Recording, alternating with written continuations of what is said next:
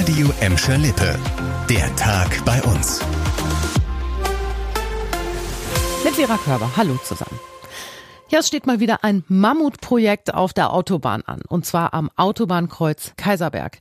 Da sind heute die großen Umbauarbeiten gestartet.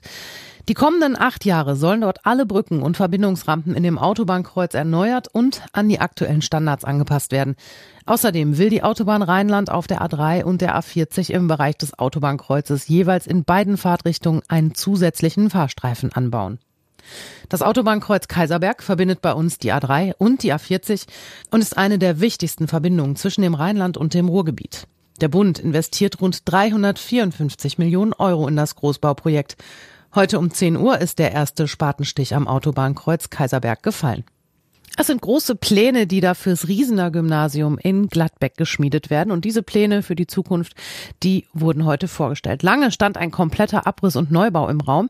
Doch davon sieht die Stadt jetzt ab. Stattdessen sind zwei neue Gebäude geplant. Ein naturwissenschaftliches Zentrum auf dem Schulgelände und ein musisches Zentrum am Jovi-Platz.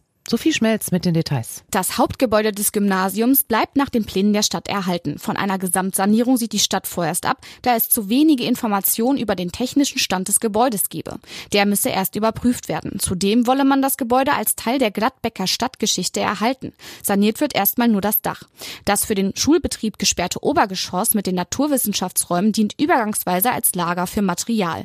Dadurch soll mehr Raum in den unteren Stockwerken des Riesener Gymnasiums für Unterricht geschaffen geschaffen werden. Der experimentelle Teil des Naturwissenschaftsunterrichts wird auf umliegende Schulen verteilt. Auf die Anne-Frank-Realschule, die Werner von Siemens Realschule und das Ratsgymnasium. Der gesamte Sanierungs- und Neubauprozess der beiden Ausweichstandorte soll von Anfang 2023 bis 2030 reichen. Der erste Winterneuzugang ist da und zwar auf Schalke. Der Verein hat heute bekannt gegeben, Niklas Tauer vom ersten FSV Mainz 05 zu verpflichten. Der S04 leiht den 21-jährigen Mittelfeldspieler für anderthalb Jahre aus. Niklas Tauer sei ein Spieler, der die Bundesliga kennt, der keine lange Eingewöhnungszeit benötige und der variabel einsetzbar sei, so Schalkes Vorstandsmitglied Peter Knebel.